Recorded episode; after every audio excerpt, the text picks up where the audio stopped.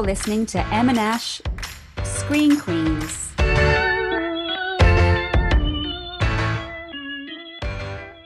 Hello. You are listening to M and Ash, and we are the Screen Queens, bringing you the finest cross generational tips on what to scroll past and what should make your watch next list on your streaming weapons of choice. I am Ash, the millennial blogger who has never seen Top Gun. And here is M, the Gen X mama three, who refuses to accept Christmas as a genre. Hello. Hello. And we also have producer Stuperman in the wings. Hello, I am on the wings. On the wings of our dove. on the wings of love. On the wings of love. Only the oh, two. I oh, won't start with no, that. No, no, no. That's way we're way too early. You've got a whole hour yet. Don't worry. to warm up we've been we actually did some of our homework last week which is pretty good. We've delved into history 101 which we mentioned last week the little bite size little nuggets of info on netflix which wasn't as good as i thought it was going to be. And while we're saying not as good as we thought it was going to be spoiler alert space force the highly anticipated new steve carell series we looked at Central Park, uh, featuring the main voice of Josh Gad, plus many other wonderful Broadway babies, um, and animation. Uh, our oldie but goodie this week, off of my birthday scratch and save poster, is Fight Club. And we also have one of the lovely tween rom coms, which Netflix now gives a home to, seeing as they don't make any money in cinemas. We have the half of it so we got quite another packed one, isn't it? It is. It's, I think. I think it's going to be a packed show. How's your week been though? How's your post birthday week been? Your post birthday week, post shares birthday, all the birthdays are gone. Birthday season is over. Lockdown is looking to be a little bit longer in many, if not always. So we are officially bringing in a drinks curb on Sunday. This cannot continue, Emma. It's debaucherous.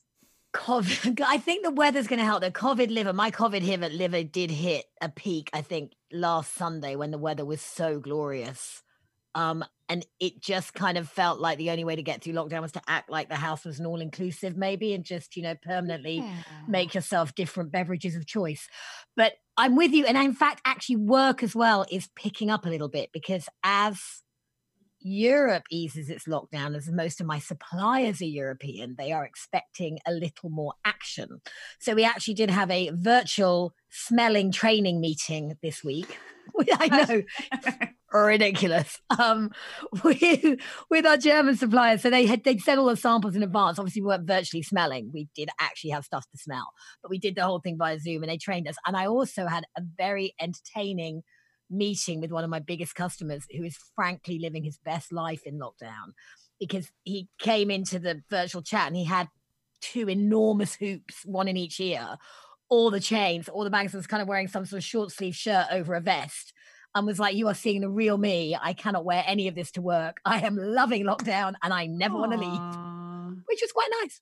That's quite nice. So, yeah, you know, I think you're right. Look, but I did hit a bit of a wall this week. Week 5,500. Are we getting on to day 90, are we? Are we already on day 90? Well, you know what you know what finished for us here in the Marchant household, don't you, Ashley, on Monday night this week? That, your dragon schmeal that you it like. came to an end, and I tell you, there were tears, mostly from me, some from the middle twin, although mostly he was just appalled, as I should imagine every Game of Thrones fan was, by sort of the end of Game of Thrones, which has been discussed ad infinitum, how poor season eight was compared to the other seasons. But more tears from me just because there's now a massive void in, in, in my in my evenings. Although it does free me up for homework, obviously, and to watch new stuff. Yeah, get on the um the oldie but goodie train. You've been watching some good oldie but goodies. There's Ooh. always so many. We have, well, yeah. I we watched an oldie but goodie this week. Are we going to talk about that in our oldie but goodie slot, or should we talk about it now? Because we watched a relatively oldie. What Vice? You saw Vice, Vice didn't you? I mean, it's a couple of years, isn't it? And you said you didn't yeah. like it, but that's because you were going through an anti Christian Bale time. I cancelled Christian Bale at that point, um, and I think it. What film was it up against? They always do this. There's always two films from different studios of similar content. Vice was good. I just think it was quiet and understated, and they had to sell it on the prosthetics, and then you know that it's just no. I think you're thinking of a di- no. Well, no. Vice is Adam McKay, who obviously is made the best, one of the best films of all time, Ron Burgundy, you know, the legend, Anchorman, the legend of Ron Burgundy. And then he went on and did The Big Short, which no one kind of expected, which was that I whole kind of breaking the fourth wall. And it's the big, the Big Short is brilliant. And then he kind of did Vice, which is a similar format to The Big Short, which is all about Dick Cheney and how he was the power behind the throne, shall we say, when W Jr. was in power.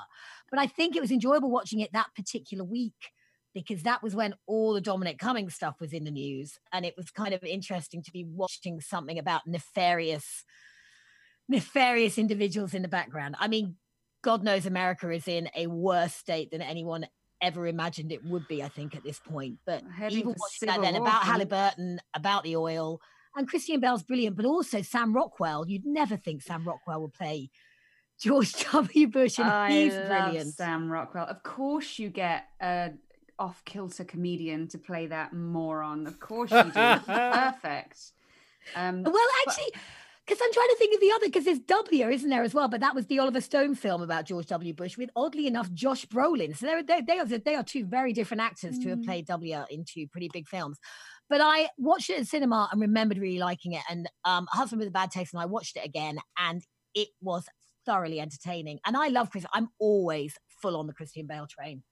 Maybe I will Whoop, try it again because yeah, this is right up partner with a good shout streets. He loves political history, especially American political history. And So yeah, told in that kind of, you know, and told in that. And Amy Adams is in it playing um Dick Cheney's wife, and she's brilliant. And Alison Pill, who had just come out of Devs, adorable. Playing their gay daughter, and that leads, you know, which leads to a lot of a lot of issues, particularly between her and her sister. It just, I think, watch it again for for for, for recent history. Mm.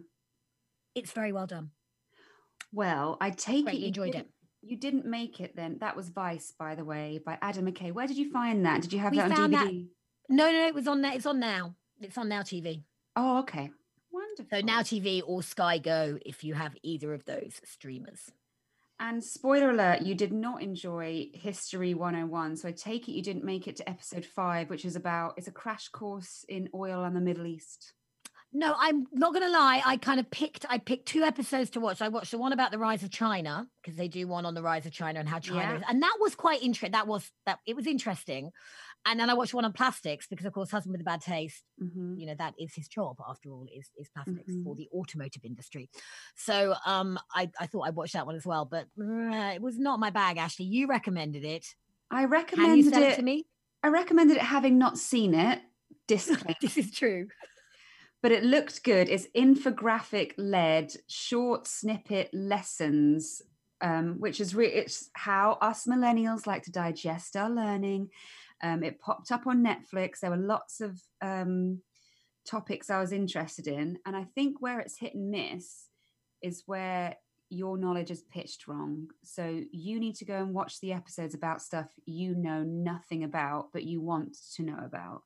So I do know not- nothing about oil in the Middle East. Did it mention Halliburton at all? Did it mention Dick Cheney? it explained how well the rise of the emirates and about price fixing and about how they really had the west in a stronghold and how that was lost so that was very interesting to me the fast food one was which the first episode was boring because i wasn't interested the space race i knew a bit too much about so was also bored by the rise of china was very interesting because i sort of peripherally knew they were thought of as a third worlder and then in a decade where did they come from and it explains how that happened Yeah, the building of like the, the, the building of the super industrial zone, zones or whatever. There's there's ten Yeah. cities that they now have. That was I yeah I found that interesting.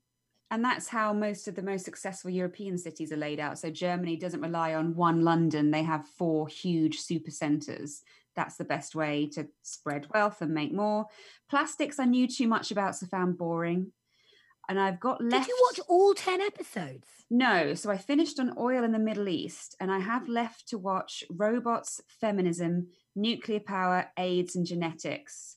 And I think feminism's going to annoy me because I hope I know enough about that. I think I know enough about nuclear power, but yeah, I missed the AIDS epidemic. I only heard 10, 20 year old stories about that. So it might be interesting to learn more about that. I was Let's um, I, mean, was. I think I was like in my what, what's the equivalent now? Probably in about year nine when that really hit, and we had it was kind of they did not shy back from making us at our all girls school do kind of pamphlets, anti AIDS pamphlets, where people were kind of drawing gravestones on the front to say, I remember it, it was bonkers. There was a TV advert of a big gravestone smashing into yeah. the ground that I vaguely remember being something to do with AIDS. I have no idea what they were telling me because I must have been four when that was on or five, I don't know. But History 101 on Netflix is good, but it's not something that you binge and watch all the way through. Look at the list of topics. There's yeah, 10 episodes. Go for the stuff you know nothing about yet interests you, or you're going to find it boring. I read some um, review as well that said it felt it was a little bit too skewed towards the American take on these things as well. Like it is a little. I, I mean, in the plastics one, I, I was mostly just enjoying all the kind of vintage footage they had of um, of 1950s housewives and you know unwrapping their wonderful new washing machines and yeah. everything and every other thing that made plastic you know yeah change their lives it's center left american mindset that's that's pretty dead on so it's not going to be wildly avant-garde but it's not massively right wing I, I could not persuade it. the children into it for some home education. I hate to oh. tell you. In ah. fact, they were very badly behaved in homeschool this week in general. it's not been, it's I not crushing it this week. The teachers. yeah, so do I. I blame, I blame the teachers and their possible alcoholism. I would say, you know, I think they need to have a stern talking to. Whoopsie. Should we move on to something that we all seem to like, at least then? That would, well, I think that would make a positive. That would be positive, wouldn't it? So is I forget. This is on Amazon or Netflix. This is Central Park, or is it Apple no, TV? It's, it's on Apple TV. TV. Another good we, we, we, you know we're, we're working up to really selling this four pounds ninety nine a month to people so far. Defending Jacob, Central Park, everyone loves stuff. It. So Mythic is... Quest we'll talk about next week. Oh, you got to save that for our special, special next week thing. Save. But um, Central Park is an animated musical series, and it's the story of a family of caretakers who live in the gorgeous little miniature castle cottage in the middle of Central Park. And they end up saving the park and basically the world. I don't know if that's hyperbole because I'm not too far enough into it, but it's a really lovely family who are obviously interested in nature and helping people and they're super liberal and they come across lots of different types of people throughout the park and there's a, mm. a baddie who plays a really rich lady who lives in a horrible high rise overlooking the park but i don't know how bad she's going to get but i love her um but it's done it, it's a joint creation isn't it by josh gad which i'll come who i'll come back to who in a minute olaf in um frozen Lovely man. And and of and he and, and he was in live action Beauty and the Beast as well, wasn't he? He's Gaston's best friend, but Gaston's I can't remember his little friend. Yeah. Um, and the woman or the it's a woman, isn't it? Loren something or other who's behind Bob's Burgers. I've never seen it. It's you like Bob's, Bob's Burgers. I Loren Bouchard. Bob's Burgers is my favorite show on TV. I am as obsessed with it as I was by Friends in the late nineties. It's so wonderful and perfect and there's a really good opportunity to make cheaper TV now because people love animation so much. But you can get all these brilliant actors on doing amazing voice work, and it's just so much cheaper to create, and it's as entertaining. I definitely think. So, is the Bob's Burgers style of animation similar to Central Park, which is this very yes. kind of night like faux naive, if you like? It's very sort of 2D, but it's yeah. You have it's a lovely like, cartoon strip of a show. I love it and it's about family as well, is it? Do they own do they well, own a burger shop? Uh, no, it's a Central family, so they are the caretakers of Central Park. No, Bob's Burgers. I meant. Oh, Sorry. Yeah, they own Bob's, Bob's Burgers. They own Bob's Burgers. It's the Belchers. So Bob and his and his wife Linda work at the burger shop, and they have three kids who are mental. Kristen Schaal is the youngest, and she always has a bunny ears hat on. And I'm just, I think I just finished season ten yesterday. Right. It's but back to funny. But back to Central Park, like back you said, Josh Gad is playing on the narrator, but it also has of Hamilton, uh, particularly you know Hamilton from Hamilton fame, Leslie Odom Jr., who also I think mm-hmm. popped up in Murder on the Orient Express. He's playing the son of the two caretakers. The father is played by Tituss Burgess. Oh, Tituss from, um, Burgess from Kimmy Schmidt. And yes. his voice to me, because Josh Gad sounds completely like Josh Gad, obviously, you can't break away from that. But Tituss Burgess, I would have been pushed to have recognized him. I think he does a really, really good job. Yeah, because Um, he's a flamboyant gay Broadway baby, Yeah. and he's he's a really straight laced, grumpy park dad in this. Yeah, kind of And- loves nature, and his Yeah. kids just run circles around him. And then Kathryn Hahn, who was in This Much, who is in currently This Much I Know, which we talked about Mm. with um, Mark Ruffalo, who's wonderful, and she plays his wife. And then of course you have Kristen Bell, also ex Frozen, and Mhm. um, The Good Place, playing the daughter. But I've I've watched I've watched two episodes, and Stanley Tucci voices my baddie. favorite character. So he's the he's the mad old billionaire lady living up in her tower with her groomed dogs. who Um, also then has and her her her her, her, nurse, not nurse, Yes, exactly. home her- help nurse. Yeah. yeah. her home help is voiced by Daveed Diggs, also from Hamilton, plays Washington in Hamilton. Oh, I know. I'm full of I'm full of information You're today. full of info. I do like this. It's very sweet. It's very well centered on the theme of lots of different types of people live in this one little city and they all must be supported and listened to and heard and you can all be friends. I get that. It comes through very well and it's very funny. It's not as good as Bob Burgers. Even though they have lots of songs in this, you've got to wait to the end credits for the Bob's Burgers songs. I've watched two episodes. The songs were not qu- actually no. The second episode, I laughed more in the second episode because the first episode is obviously all a big setup. And actually, to be honest, my least favorite character was probably Josh Gad playing the narrator, just because it was so full on Josh Gad. But into the second episode, it really it it starts to hit. It it starts to find its own rhythm, I think, and hit its own beats. And I really did laugh out loud at least seven times. Yeah, I really like it. I would to go back on you trying to sell people the Apple TV subscription. I wouldn't pay it for this. I just continue getting Bob's Burgers because it is better. I would, I yeah, the, and the, the, I, I'm a bit let down by the tunes so far. I'm hoping that the tunes are going to pick up because they have got such an amazing voice cast who can really sing. I, you know, I think they need some better, some better tunes. But I said I'd come back to Josh Gad, and I'm Mm. going to Go. because I was reading. He um apparently he's really struggled, like many of us have, but he's actually really properly struggled during lockdown. He used to go and read stories at his kid's school once a week. And obviously, once his kid's school closed, he couldn't do that anymore. So he said he started to like read stories on YouTube, then realized everyone else was doing that. So he has started up this YouTube thing called Reunited Apart, which I only fell I only fell across it today. And it's brilliant. Josh Gad is gathering together the cast of big movies um via Zoom and then having a catch up. So so far we have had the cast of the Goonies, Amazing. the cast, some well, obviously not the entire cast, but a lot of the Mhm. cast of Lord of the Rings. Yeah. Um, watched a bit of Splash where there was Tom Hanks, Daryl Hannah, who appeared to have that kind of Vaseline filter across wherever. Daryl doesn't know where or who she is, but I love her. And they, did- and they had Ron Howard, who's so enthusiastic, and Brian Grazer as well. And um, it did make me laugh because, you know, like Josh Gad was like, wow, how long has it been since we've all seen each other? And they all kind of looked up in the air and were like, well, when Daryl popped up, everyone's like, well, pretty much since we made Splash. So I don't think she's necessarily been such an intimate part of their circle. 30 years. And they did Back to the Future, which was just adorable because Michael J. Fox and Lea Thompson and Christopher Lloyd clearly have such an affection for each other, and it's so beautiful. But and every episode is um in aid of a different charity.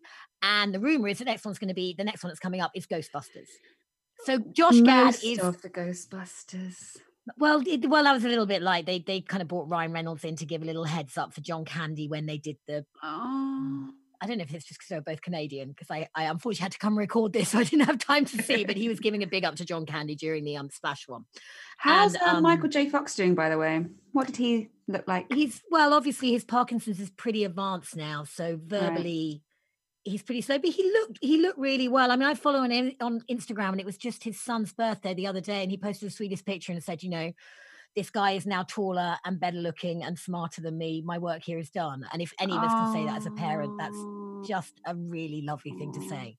So, like I said, and it was and Lea Thompson as well because I love Lea Thompson. I love her daughter Zoey Deutch. Zoey Deutch. She's in my favorite. Well, Lea Thompson was in my favorite ever '80s film, which is Some Kind of Wonderful, which is the best of the John Hughes types. Not even a John Hughes. Well, it's no Breakfast Club, but it's not even John That Hughes. it is- was directed by That is Deutch. Leah Thompson's daughter. Yeah, Zoey Deutch is Lea Thompson and Howard Deutch Shut your damn mouth. the movie director who made some kind of wonderful. They met on that set. They've been together ever since. And now they have this beautiful. Because in fact, I recommended to a friend today to watch Set It Up on um, Netflix with Zoey Deutch and Glenn Miller, the guy who's going to be Goose in a new, not Goose, I- Goose's son.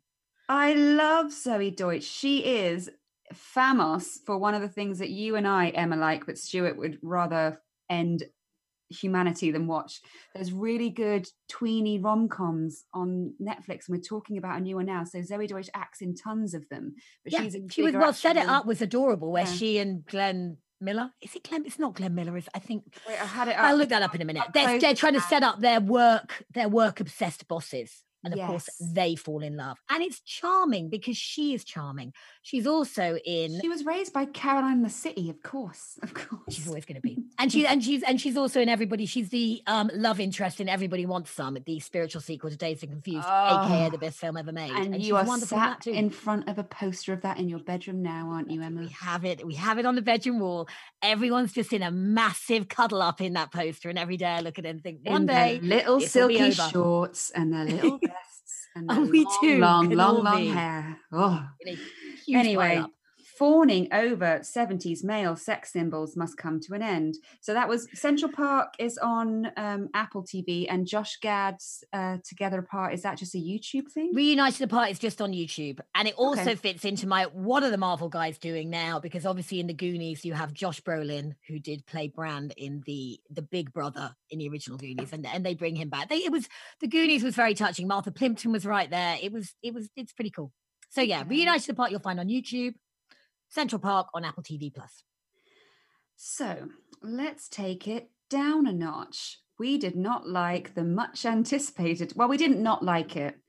We we were whelmed by what should have been an overwhelmingly brilliant, much anticipated Steve Carell new show on Netflix, Space Force. So this has also got a pretty stellar cast. John Malkovich is in this. He's the best thing. Ben Schwartz is in this. Lisa Kudrow is in this. Alex Sparrow, if you know him, you'll love him. But it's um, a very close take on ripoff of Space Force, which Trump has now created a real version of. Um, so they're tasked with creating a sixth branch of the armed services in the USA. They want boots on the moon by 2020 something. I don't know. 2024. That's the Boots one. on the moon. Boots on the moon. So Steve Carell is tasked with heading that up. Um, he's married to Lisa Kudrow, and John Malkovich plays Dr. Adrian Malloy, who is the straight man. He's the piss on Steve Carell's chips, as in, of course, you can't do that because science, no. Um, it had so much potential. I was so ready for a new American office, but with space Well, travel. because it is written by Steve Carell and Greg Daniels, who is the guy from The Office, and I believe Yeah. one was involved in Parks and Rec as well. I think so. Me too. It And all should have been good.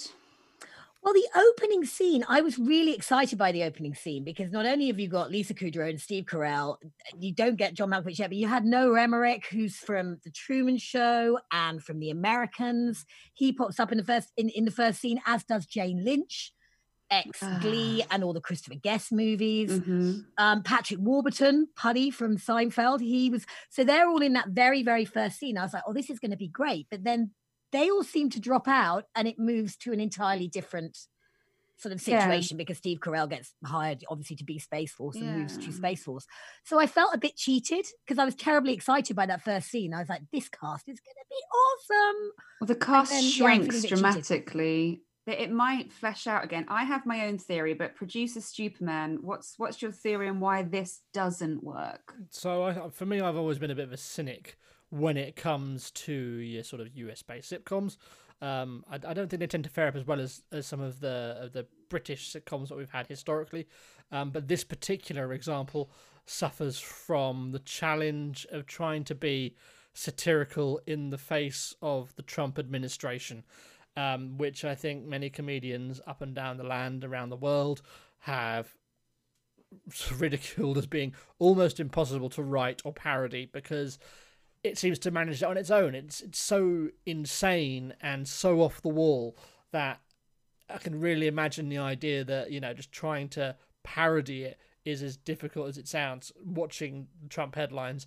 Things like, for example, when they unveiled the actual Space Forces uniform, they were ridiculed because it's camouflage. Camouflage in space. Like, WTF. Why would you need camouflage in space?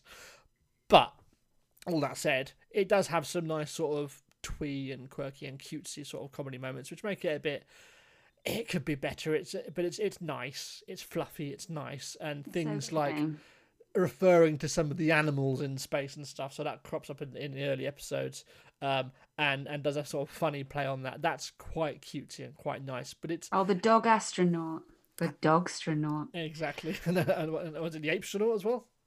Ape astronaut. I I think the problem. I agree with you totally. I've seen an interview with Steve Carell in which he explains that how helpful the real Space Force teams have been, and they're very close to them. They talk a lot to them, so obviously they don't feel confident in sending up the administration's real space force when they're getting so much help from them in terms of research um, which i think was a mistake because like you said they could have gone completely wild completely cynical and still have been funny but less weird than what's actually going on but then if you think about but the office and parks and recreation as well these are both kind of i mean again we, we're effectively looking at a kind of office based it's a workplace based sitcom. And like i said at the moment that's filling a hole for me because obviously our own workplaces are not really like our normal workplaces. So you haven't got your normal office dynamics that are going on as we're all kind of working virtually. But both the office now i actually have no i'll say i haven't seen the american office but when i understand obviously it's quite warm hearted much more warm hearted i think than the original uk version and Parks and Recreation is fully warm hearted. So this is coming from guys who like to write characters that they like and they want you to like, which is maybe why it doesn't go quite wild enough. I recently, we recently, sorry, as a family watched um Avenue 5, which was on Sky, which is I mean, again, it's a it, it's a space based comedy. In this case, it's a spaceship that has gone off track and is going to take another like thirty years to get back to Earth. It's like a space cruise run by Hugh Laurie. That's by the creators of Veep. And that has a meanness and a scathing kind of attitude about the way that people are running that perhaps Space Force is missing a little bit. That's what so I like. Say if you're if you're missing a if you want a space comedy in your life, I would go to Avenue Five before I would go to Space Force.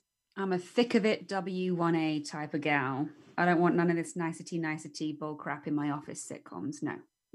Although I do enjoy um, Ben Schwartz in it, i.e., Sonic the Hedgehog, slash, of course, Jean-Ralphio from Parks and Recreation, who's kind of playing a dialed down version, who's actually called, what do they Rec. call him? Like Fuck Tony. That's his name because he's like the PR guy. And he's yeah. basically like a dialed down Jean-Ralphio. And he's, the same entitled millennial, isn't he? It's very funny. Just doesn't do quite as much singing. I, lo- I, mean, I love him in so much in Parks and Recreation. Him, Jenny Slate. His sister. Jenny Slate, the sister, and of course the Fonz, Henry Winkler as their father, is possibly Perfect. my most favorite family in any sitcom. I think oh. to a small degree as well, Space Force as well, it suffers from the fact that Space Force as a as a as an institution is still relatively young. I mean, it hasn't been around long enough to take the mick off. I gave that one example of, of, of camouflage in space, but what else has Space Wars actually done yet that could be parodied or written against? Spent a billion dollars for no reason. Anywho. but can I also just say very quickly, of course, that the late great, that's such an overused phrase, isn't it? The late great, but Fred Willard is in it playing Steve Carell's father. And I believe it, it premiered, and obviously he died very recently. I think he died two be his last job, huh? And they dedicate the first um, episode to him, and he is as ever a pleasure to watch because Fred Willard is always a pleasure to watch. You can't out Willard Fred Willard. Well, that was Space Force, which is available on Netflix. I would advise that if it grabs you in the first episode or two, stick with it. If it doesn't, drop it because it don't pick up. drop it like it's hot. drop it like it's drop it like oh, hot. Ah, yeah, I'm not going to look stuff up to be watching. I'm not going to look up how old that song is. Actually, no, I am. That's Snoop, isn't it? yeah, gin and juice, sipping on his gin and juice. Ash, that was you know oh, right, yeah, this right. Going to be wheelhouse. old, and I'm going to be so sad. 2004. Oh, that's not that old. That's not that's, that old. That was the year after I got married. That's not that that's old. 16 years, isn't it? That's before I was mm-hmm. at university, and I was at university 12 years ago. So yeah, that is that's almost depressing. half of my life ago. Actually, I spent last Friday night watching the YouTube shenanigans that was Take That coming back together. Oh. And when I realized that Pray had come out in 1993, I think, so I worked out it was 27 years old. Producer Stuman is shooting himself in the head, possibly because I mentioned Take That, I imagine. But anyway, most of the still, it holds up as a good pop song. Pop, okay. Yeah. Note to self, Emma, late 80s kids skipped Take That. We pre cancelled them. They were pre cancelled. Um, That's harsh. Way harsh. was it? With, I obviously have no desire to watch that. Did that actually work? Like a yeah, home concert? Did I talk about this last week? I feel like maybe no. Maybe I think I we banned you. you did, didn't you? I said I wanted but to. Now I'm curious. I've seen a little advert of it, and now I want to know. Well, we've been. I had a socially distanced picnic uh, well, not picnic, really, just a glass of champagne on some fields with some friends. That was and I'd come back already, and I'd forgotten it was on. And I think that you know, I, it was already a Friday night. It was gloriously sunny. It was actually really rather sweet. But I was a huge Take That fan. I was at Manchester University when they were there. Um, not when they were there because they certainly yeah, were not no, a university. No. I meant when they absolutely not. when they were, they you know you, you would you would see them in nightclubs and that kind of thing, and people would get terribly excited. It was you know they they've worked up that Zoom thing. They managed to pass each other teacups through the through the you know do some comedy passing the teacups through, and Gary Barlow just is an incredibly enthusiastic working men's club type end of pier entertainer. Oh, I wasn't going to do that because I've done that before and it's a terrible. T- I, am always embarrassed when I listen. It's less regionalist when I do it because my whole family comes from the Midlands, so I reckon I get away with it. Yeah, well, maybe. Oh, well, they, um, from one of my aunties lived on the same street as Robbie's parents in oh, Stoke. Stoke. Robbie, of course, turned up late, but they did a lot of costume changes. Um, they they wait, had, wait, you know, like it, I'm stupid. Was it live? Live? You were watching a live Zoom call? Oh, right. No, okay. it wasn't a live Zoom call. It was a pre-recorded Zoom call. But okay. it wasn't so. Hence, but they they managed to take the kind of Zoom technology and and, and use it pretty well. Like the Brady Bunch like Oh, who can remember? matter. Mm. So good as uh, shouting out twice. It was not so good as uh, shouting out twice, but it was free. So you know that's not such a bad right. thing. It's not like you had to pay for it. It might be good for a kitchen disco because Sophie Ellis Bextor's like fallen She's and broken fallen off something, a bike, hasn't she? she? I doubt she'll be kissed in kitchen disco and on her Facebook. So maybe watch that for a filler until we wait for her to get Can back. Can you not just put a kitchen disco on with your own Spotify playlist? I, I think you know yes. sometimes. but it's fun when you're led by a celebrity. I think I'm, I am pretty sure as well. Myself, Shivy, Trig, and Jody invented the kitchen disco in a horrible Nottingham house while we were at uni. So I don't know why people are languish, what louding the term around like they made. You are making me laugh because I spent this morning very lazily watching, and I'm not talking about this to review it particularly, but we were watching something called Titans, which is on Netflix, which is um, effectively like a combination between Gladiators and The World's Strongest Man, hosted by a very jolly Dwayne the Rock Johnson, who they all call DJ. And he keeps saying every time they show a challenge, he's like, So we created this. And you're like, You didn't create this. I mean, I watched Wolf do this in 1989, for heaven's sake, DJ. So well, I fear that maybe there were people having kitchen discos back in the 1920s, Ash, to their gramophones. Really? Well, you wouldn't oh, have a gramophone in the kitchen. We started it with our little MP3 players that held 20 songs each. And between four of you, that is 80. And it was great. You are not going to let me have this, are you? You are like, no. I definitely did. We did it. We did it in Nottingham. Maybe Lenton did. Boulevard. We started the kitchen disco. Leave me alone. We should move on. So we have a new little feature. Well, we always try and include an oldie but a goodie. But seeing well, we as... were doing the home education ones, weren't we? But that's yes. that's I've actually had to be doing some proper maths and English right. as opposed to letting uh, the youngest watch Robert Redford films. So you know, yeah. And as the coup against their home teachers gets in full swing, um, we've changed tack.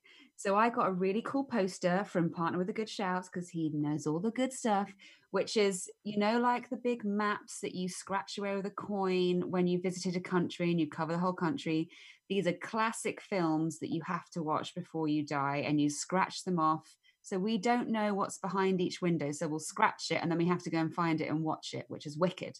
Um, but we have to rewatch them. So we've probably already seen a few of these between us, but we're going to rewatch them together and revisit them. And it's going to be a wonderful activity that we hope to continue past lockdown. So have you just scratched the one family so far? Yes. And we had both already seen this, but I was so pleased to revisit it because I think I only seen it twice and it is now 21 years old. We are talking. Don't keep us in suspense, Ashley. What's think- the movie? I think I mentioned it in the opening, but in case you forgot what I said, David Fincher, a bar of pink soap, Brad Pitt, peak Brad Pitting, Edward Norton being a beautifully geeky, loving on IKEA furniture before mm. IKEA love became a thing, and my main man, Helena Bonham Carter, going batshit crazy in the best possible way. And she mentioned this film in a recent podcast I listened to her, and she was like, I was one of this was one of the first times in 1999 they were giving women my age interesting roles to play. And by her age, she must have meant She was like 30. Well, no. How old 35? is she? She would have been in her early 30s, I would have thought. yeah, like early mid 30s. So to be given a role that should have gone to an early 20s ingenue, um, she was lucky and pleased to get it. And that is Fight Club from 1999. Certificate 18. You don't see that a lot anymore, kids. Um, and I did not like Jago got terribly excited and came in and was like, "You're you watching Fight Club? And I was like, You Oh. are not watching this. And he was like, Why is it really bad? I was like, It's just it it is a it, it is an 18 for a reason. it's a I think not just torment, physical I visceral think. violence, Yeah. but the themes. Yeah, yeah. Um, who? Well, do you want to have a go at remembering and telling us what the plot is? I have it written in front of me, but I want to hear you recall because it's it's so weird. It's and it based on the chat. So it's based on the Chuck Palahniuk novel of the same name, Fight Club. And essentially, you have our titular, well, our hero, who is um, Edward Norton, who is actually only, he's just called the narrator, although some people also call him Jack. He is an insurance. Um, in, not in, I was going to say investor. I mean insurance investor. No, he, no, he looks into. He he's, he's looking into insurance claim investigator. So he has a very boring, a, a very you know pretty boring, a pretty boring life. He's you know it shows that he's he's he travel travels around on planes, all this kind of thing, and then he meets on a plane Tyler Durden, played by as you said, probably pick Pete Brad Pitt. I mean, he is fine. And also, when I enjoyed watching this again, I think this is the last film before Brad Pitt goes into that kind of 20 year period, which I think only ended in Once Upon a Time in Hollywood, where he needs to eat throughout Eat. every film. Yeah, I knew you were going to say that. yeah, I know. It's so true though, because he moves into Ocean's Eleven Chucking and popcorn, also out, Moneyball. And Moneyball. he's permanently with the lollipops and the eating and everything else. And it was interesting to me because in Fight Club, I was like, oh, will Brad Pitt eating? And he's not eating, but he is looking, and he has the best wardrobe. I mean, that man can rock Yeah. that wardrobe like no one on earth. Well, Anyway, it's, it's so very meets Taylor flamboyant for a reason, isn't it? It's a very different wardrobe from Edward Norton's, which we're not. Of course. So. Edward Norton is all buttoned up and kindly looking and Edward Norton like. He has developed this addiction to going to support groups that he shouldn't be going to. So this is Edward this is Edward Norton's character because he's so bored in his everyday life. He's developed this addiction to go to support groups, which is where he meets the quite fucked up Marla, who is Helena Bonham Carter. He also meets Meatloaf with the most amazing prosthetic breast, who's a testicular cancer survival thing bumps into Tyler Durden, and the two of them start Fight Club, which is basically just an excuse for them to they they in, in the middle of a car park one evening. Brad Pitt, Tyler Durden says to the narrator, just you know, punch me. So he does, and they end up having a massive fist fight brawl in this car park, and it takes off. And more people want to join, and it's this idea that in the buttoned up world of 1999, men just want to let things go and they just want to go somewhere where they can beat the crap out of each other Mm. on a Friday night. But things accelerate. Tyler Durden turns out to be slightly insane. They move in together. He's then sleeping with Helena Bonham. Carter. Edward Norton doesn't know what's going on. It turns into a whole anarchic movement. There's explosions, there's soap, they're scoring fat to make explosions. The whole thing, yeah, gets onto a whole different level. And, And I don't know, I uh, don't would you give away the twist or not? No, I don't think you can tell them any more without giving away the twist. Um, and I'm, but I'm stupid, so I didn't see famously the Sixth Sense twist coming, and I still try and famously lean on the fact I was about eleven when I saw it. But when I look and I like going back to rewatch films with huge twists to see if I can watch where they've explained it to me. But I couldn't find much in this. I think it was so well done, but maybe that's because we'd never seen anything like this before 21 years ago. I remember being quite blown away by it, and I don't think I've rewatched it since then. And watching again because you've also got and Jared Leto. In fact, there's and Jared I like Leto's the fact horrible. that you see a lot of people popping up in it, like Zach Grenier, who I've just finished watching Devs, and he had a really good part in Devs. So you've got a lot of good character actors, and the guy Holt McAnany, maybe I'm gonna I'm gonna get it right in a minute. The guy know. who is in what's the show on Netflix about the FBI profilers? Oh, the the yeah, with the serial killer profilers when they invented serial the term serial killer. Yeah, And they have Holt- the BTK killer in series two. Mindhunter. Mindhunters. Mindhunter. So Holt McAnally, um, Holt, Holt Macalani, who's in McAlany. Mindhunter, also pops up in this. So you've got this. Yeah, I, I don't know. I mean, I'm not net. David Fincher is can be a bit hit and miss for me in terms of some of the stuff he's done, but it has that he, he he does he goes he commits fully to a film, I think, and I think he really commits to the vibe of this film. And something I really like as well is the sets are great. The crumbling house that that Edward Norton and Brad Pitt end up living in, um, it It's is so Dickensian. Yeah. It's this, and it's meant to it. be in New York, but you can't imagine where it would be in New York. It looks Upstate. fabulous, and I, it makes me miss Edward Norton as well. Watching this, I, I I miss him. know. Where, what happened to him? I hope. Can you hear the thunderstorm in Cambridge, UK? By the way, I've got I've got lightning and hail outside my window, which I is my favourite type of weather. Stuart, you're I'm, near no, I'm sitting in Saffron Walden. and I have no, n- there is no storm here whatsoever. It's just been a grey, cold, damp day. Ooh. I, I, I might, whilst I'll, I'll mute myself in a minute whilst you bring up the conversation. I'm going to stick my head out the window and find out. But I was going to say, but Stu, have you seen Fight Club? well, it was a long time ago. It was a very long time ago. When you were, uh, when you were recalling the, uh, the plot, um, all I could really remember was the the twist, which I won't tell. Um, and all those other little mini details I've completely forgotten about. It's like, well, that's that's the majority of the storyline. It's like, It's Ma- wonderful. You should go and revisit it. I think we were a smidge too young when we probably saw it the first time and didn't appreciate it. So then it didn't stick in our minds in the canon of great films. I don't, think I, was, I don't think I was too young. Thanks very much, Ashley. Cross That's generation because we're all that. cross generational. last thing, Ed Norton came back to do Motherless Brooklyn last year. Do you remember? Oh yes, and Tourette actually, suffering murder investigator, and it was fabulous. I did not see it. So Oh maybe I should I should put that on my list. That when of course there was all the kind of there was all the sort of controversy with American History X and but he is in one of my favorite and underrated rom-coms Ashley so you're going to appreciate that. Oh, oh, I know what it is. I know what it is. Is it the can one you with guess can you guess is it is it the priest and the Yes. the rabbi? What's it's um I know it's it's keeping the faith. With um with Ben With- Stiller as the rabbi and he is the Catholic priest And and Jenna Dharma and Greg Dharma and Jenna Greg Elfman. lady. Yeah. I, love that film. so I was do thinking about that film this morning. I adore it. Watch Keeping the Faith if you love the the Netflix tween shit Emma and I go on about. It's up there. Nora Ephron nearly up there. Anyway, stupid man keeps flashing his whiteboard saying, oh, "Shut up and keep going." I'm gonna I'm gonna go against my own uh, advice now because I have an Ed Norton thing as well, and Emma will like this. You've got to remember, Emma, that Ed Norton has appeared in the Marvel movie. Oh, He was the Incredible Where are Hulk. Marvel now exactly. So Ed Norton was in the first Incredible Hulk film, which had the first after credits scene that blended into the rest of the Marvel Cinematic Universe, and ever since.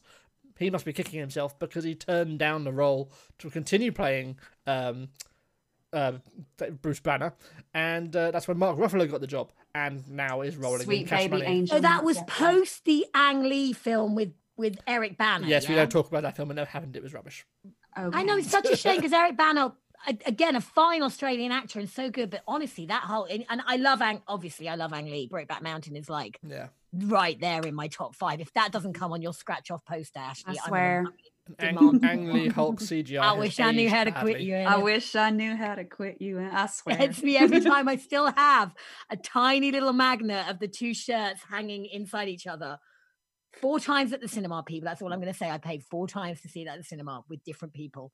And by the end of it, the people I was dragging were like, "What are you on about?" And I was like, And "It's so they beautiful." just they deserved your money. Um, well, what what were we just talking about? I went so mad. Fight, Club, which is available on Amazon Prime for free. It's- that's where I watched it anyway. I it's streamed it on Amazon Prime. great. If you liked things, it's not as dark as Seven, but if you liked things like Seven and The Usual Suspects and Reservoir Dogs and more recently Seven Psychopaths, stuff like that, it's great. Go back. I don't think I there's nothing I can think of that was as unique since then even. It was so cool and it's still pretty cool and considering it's Oh, more it than 20 stands years up. old. That's And it is pretty is good hard not to just enjoy watching Brad Pitt going. looking that fine in that wardrobe for two hours and 15 minutes. red pleather jacket. So Yeah. And also, and actually, Helena Carter, who I was never, I, I think maybe at that point that kind of broke her out of of, of the era. She, I don't think she played such a kind of punky. and merchant ivory, empire line gowns, talking Yeah. to Miss Darcy and all that kind of crap. But and Miami Vice, but you remember that she weirdly played uh, one of Don Johnson's girlfriends. oh, Vice. that, was when she was all hair and eyebrows. That seems Huge fan. very off brand. Um, on brand for Emma and I, funnily enough, considering how cross generational we are, and neither of us is a is an 11 year old American girl, um, we love Netflix seems to has hit its groove. It has found it's in full stride by fulfilling this cinematic gap because you know that we're not going to get anything in the cinemas that doesn't make a ton of money.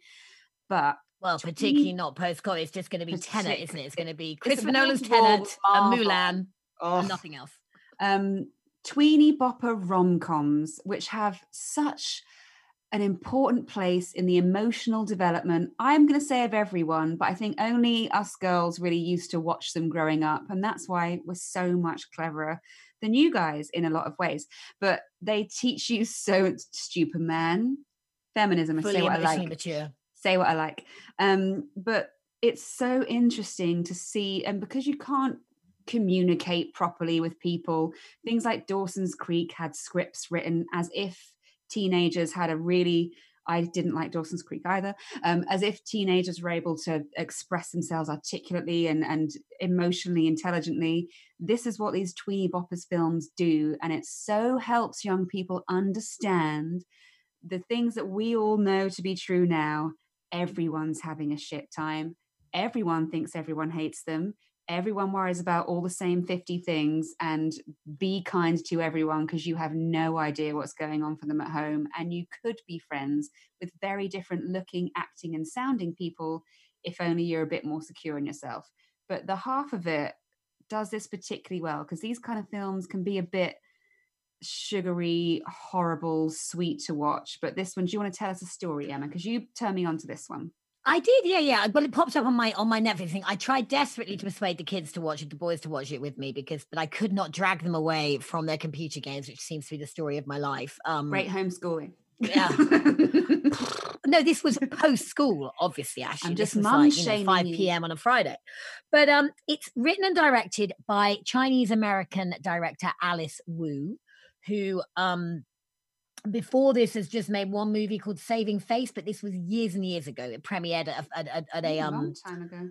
at a festival back in 2004 and sin and, and she was she's obviously incredibly intelligent went to stanford worked for microsoft um this kind of thing. She's now 50 year old gay chinese american filmmaker and she's written and directed the half of it which is set in i believe it's washington state. It's obviously a made-up town. It's called Squahamish. Does oh, was it? Oh, did they say she Ohio? says UW at one point, so it's got to. It's either going to be Wisconsin or Washington. I think it's Washington. Think She says Washington. Ohio at the end. I'm sure of it. I can't remember. No, she's going to college in Ohio, and she gets on the train. to to Oh, okay, right. Anyway, so we have Leah Lewis, who is playing Ellie Chu, who is a high school student who is busy. She's her mother has died.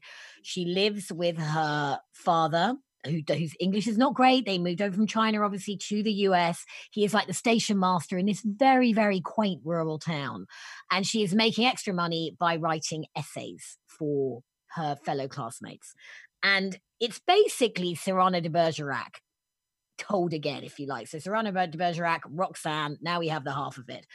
And um handsome yet geeky jock, Paul Munsky, who comes from this very kind of loud German sausage making family, comes to her to say, Look, there's a girl I really like, and I want you to write her a letter for me. And this girl is called Aster Flores. She is an Italian, I think, or Mexican. I don't know, but she's fantastic. She's beautiful as well. and anyway, so Ellie Chu writes a letter, bumps into Aster Flores herself, and also is just, you know, deeply, falls deeply in crush with her. So basically, you have this love triangle.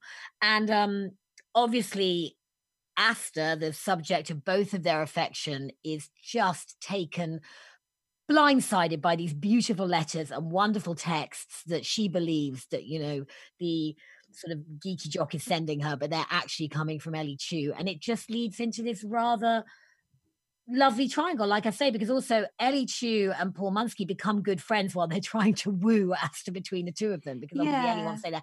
And they have a very sweet friendship too. And it's just it, it wasn't it didn't feel overwrought. It didn't feel overdone. It feels very true to life because this is a very you know it's a small town and aster flores herself has this kind of incredibly handsome boyfriend who everybody kind of walks around and cheers the whole time. And what i found really interesting was when she's with him she never says a word and she just presumes that she's going to marry him. She sort of says you know i'll, I'll just end up marrying him because he's 18 that's like that kind of very very small town america look at things. Mm. and i think it's the idea that your life has more potential than perhaps you think it does do. And that's the message it's trying to give. And it was just very sweetly and sensitively mm. done with like a you know with with, with obviously in the pride month with an lgbtq twist it's it's very mm. very sensitively written we never had it's funny yeah we, we never had those twists in our teen films back in the day but I think every single film, whether they're shoved in there as a trope, at least they're represented. I know we can do better and we should do, but there was a until very recently, parents would have been up in arms in some parts of the world if there were gay characters being shown to their kids in teen films, but they're just so everyday and so effortlessly woven into the cast. And it's just nothing that it comes up. It's like, oh, you fancy her too. That makes sense. You must be a lesbian. Moving on. Like it's, I liked that. And it really reminded me of one of my other favorite films that I bet you like, Emma, from 1996. Two girls talking to the same guy, but one of them is the face, one of them is the voice. Oh, I can't. What? Oh, that's. Oh, I think Pets I know. involved the truth about the truth about the truth. Did we talk about the other day? The, the truth about cats and dogs. Good old. I, love... I, think so. I mentioned Janeane Garofalo and Uma Thurman. Uma yes. Thurman's the face. Janeane Garofalo is the is, is, is the words. Yes. And who is it? Who's Ben the, um... Chaplin is the man. So he's from some early noughties, late nineties English TV, isn't he? I, he like I said, I think he, he he he was kind of along with kind of Greg like post Hugh Grant or whatever. It was him and Greg Wise and and yeah. you know they they said you know there was suddenly a kind Coming of plethora and some of them lasted. Ah, no, he was in he was in Game On. Classic. I never watched that was beyond my time. I never watched Game On. Oh, but I do want to say before we move on to, to, to other, I want to say that Leah Lewis, who plays Ellie Chu, has one of the most fantastic voices I've heard in a really long time because she's quite a oh. diminutive Chinese American herself, mm. but she mm. has this beautiful husky voice that comes out from she's lovely. very petite very petite frame you don't expect it. Her voice is just not what you're yeah. expecting and so i all the actors are great. Um i i would give the half of it a go. It's a nice enough we're in the middle of a thunderstorm here at the moment. Just sit down and watch that of a sunday. It's lovely on netflix and like i said look out for what they suggest you after you finish watching it because netflix does a number in comforting, warm hug, tween romance. Yeah, it, like you say, it, it, it it's found it. It has really found a niche in there, and there's you know there's that's not such a bad thing, hmm. particularly hmm. in these more complicated times when maybe you don't need to be challenging yourself massively. Too much. Hagrid. Well, we covered a lot today. So we had History 101 on one on Netflix. In short, scroll to the titles of the episodes which you don't know a lot about but that interest you otherwise see if it'll teach you something yep central park on apple tv is grand we love it it's not as good as bob's burgers Space Force, Steve Carell on Netflix. Give the first couple episodes a try, but ditch it if you're not taken by it because it doesn't pick up. And maybe uh, try Avenue Five, like I said, if you're looking for a a worky space sitcom that's a little bit more scabrous and funnier. Our oldie but goodie Fight Club holds up 21 years later, and Emma tells me it is on Amazon Prime at the moment and our tweeny love fest the half of it is also on netflix go for it we got and special... go and check out vice as well oh. if you want to watch some kind of um political well i don't know if you're trying to escape from the horror of our of our current political good. situation take yourself back 15 years and see what that was like where did you find vice again vice was on now tv now tv slash sky TV. i think so okay because actually and now is a good time now is a good time to get your now, now subscription because I found out from a friend today that six, they're bringing Succession back to Sky and Now from Monday. Only two seasons. And, and, it is brilliant. And Disney, you mentioned Disney Plus. Get your Disney Plus subscriptions in now, people, because July the 5th, what is landing an entire year early so we can thank COVID for something? None other than the original Broadway production of Hamilton, Hamilton. in full. Hamilton. So Lin Manuel, Daveed Diggs, Leslie Odom Jr., Alexander Hamilton. Perf. Get on it because I mean I have actually seen the show three times, which I know is not hey something I like to. Got to spend about. your money on something. I love it. Well, when I could, when I could, when actually, when I could. But we're all going to come, like I said, when, you know, the, the big TV here in Saffron Walden is taking on a life of its own for when lockdown finishes. We've now got Top Gun and Hamilton, I reckon, on there. Who knows what else? Next week, we're going to have a bit of a special. We realised um, it's obviously Pride Month in the UK, at least in this June. And we were running through what we were going to set each other for homework next week and everything every idea we had had a really sharp lgbt focus so that's going to be everything we review next week films and shows available on tv and to stream which celebrate lgbtq plus stories so on the fluffier side, we have Michelle Visage of RuPaul's Drag Race fame has a new show on BBC Three. And Strictly Come Dancing fame. She's also for some of our older listeners. If you're missing um, uh, RuPaul's Drag Race, there's a really brilliant, if short, secret celebrity RuPaul's Drag Race on Netflix, which is very uplifting. Um, I'm really excited for you guys to watch a documentary I found called Circus of Books. Um, about I am uh, writing that in my notebook. That's how excited it. I am. Your kids will love it as well. It's about a straight laced midtown America couple um, hetero couple with a few kids who make their money in gay porn, um, and they just have a really fun business. And it's about how when people stop renting, what, they video, star in gay porn, or they no, no. they have a video shop, just checking, um, and a bookshop. And it's how their business was affected um, when we stopped doing Blockbuster and all that kind of thing. And I am so pleased that I just Netflix knows me deeply. I think it was Netflix, maybe Amazon. There's a film called But I'm a Cheerleader, and I think it's from the 90s. It does star RuPaul in it as a very butch sort of army training type guy. Um, it's about it's a dark comedy about gay conversion therapy. Um, it, it's from 1999, but the the lineup same year as Fight Club, but very different by the sounds of things. Um, it's it's got it's similar in tone in places, but it, it's aping it's aping a teeny bopper film. Bring It On basically stole everything it knows from this. But it's okay. got Natasha Lyonne from Orange Is the New Black in the lead. Michelle Williams is in it as her friend um, at the beginning. RuPaul's in it. It's it's so one Clea DuVall, who I love and I don't see enough of. Um, but it's a really funny, campy, on the nose send up of all this ridiculous far right wing like bad excellent God. yeah it's it's and we thought we might check out the new season of queer eye as well didn't we to see how that is going now I'm five seasons so in because that was pleased. such a netflix success and i don't know if i maybe watched the first two seasons religiously not I, I, I don't know how that format's going so it'll yeah. be interesting i'm going to check out a couple of those of the brand I'm new one so glad that's back but yeah gay men interior design and fashion makeovers are my life. So French tucks, Ashley. French tucks. It's all about French, French daily. Thank you very much. but thanks again, everyone. We've whittered through another hour just for Thank you. you very much. Thanks for listening. Thank you, Stu. Thank you, Ash. It's a pleasure as ever.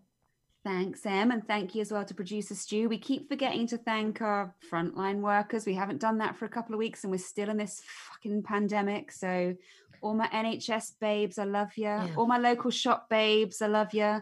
and a massive thank you to all the teachers and a massive thank you to all the teachers who are now going back to work full time you know in primary schools i guess a massive thank you to them because it must be very difficult trying to teach in these kind of circumstances Yeah. very different We are thinking of you, and we hope that if you're one of the handful of people who listen to this, we are in double figures of listeners. Don't hate.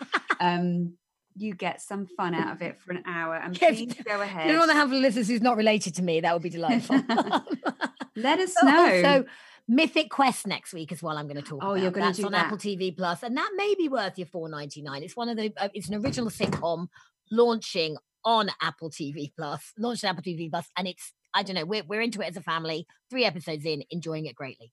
We'll give it a go. But from us for now, we have been the Screen Queens. Thank you very much for listening. Goodbye. Goodbye.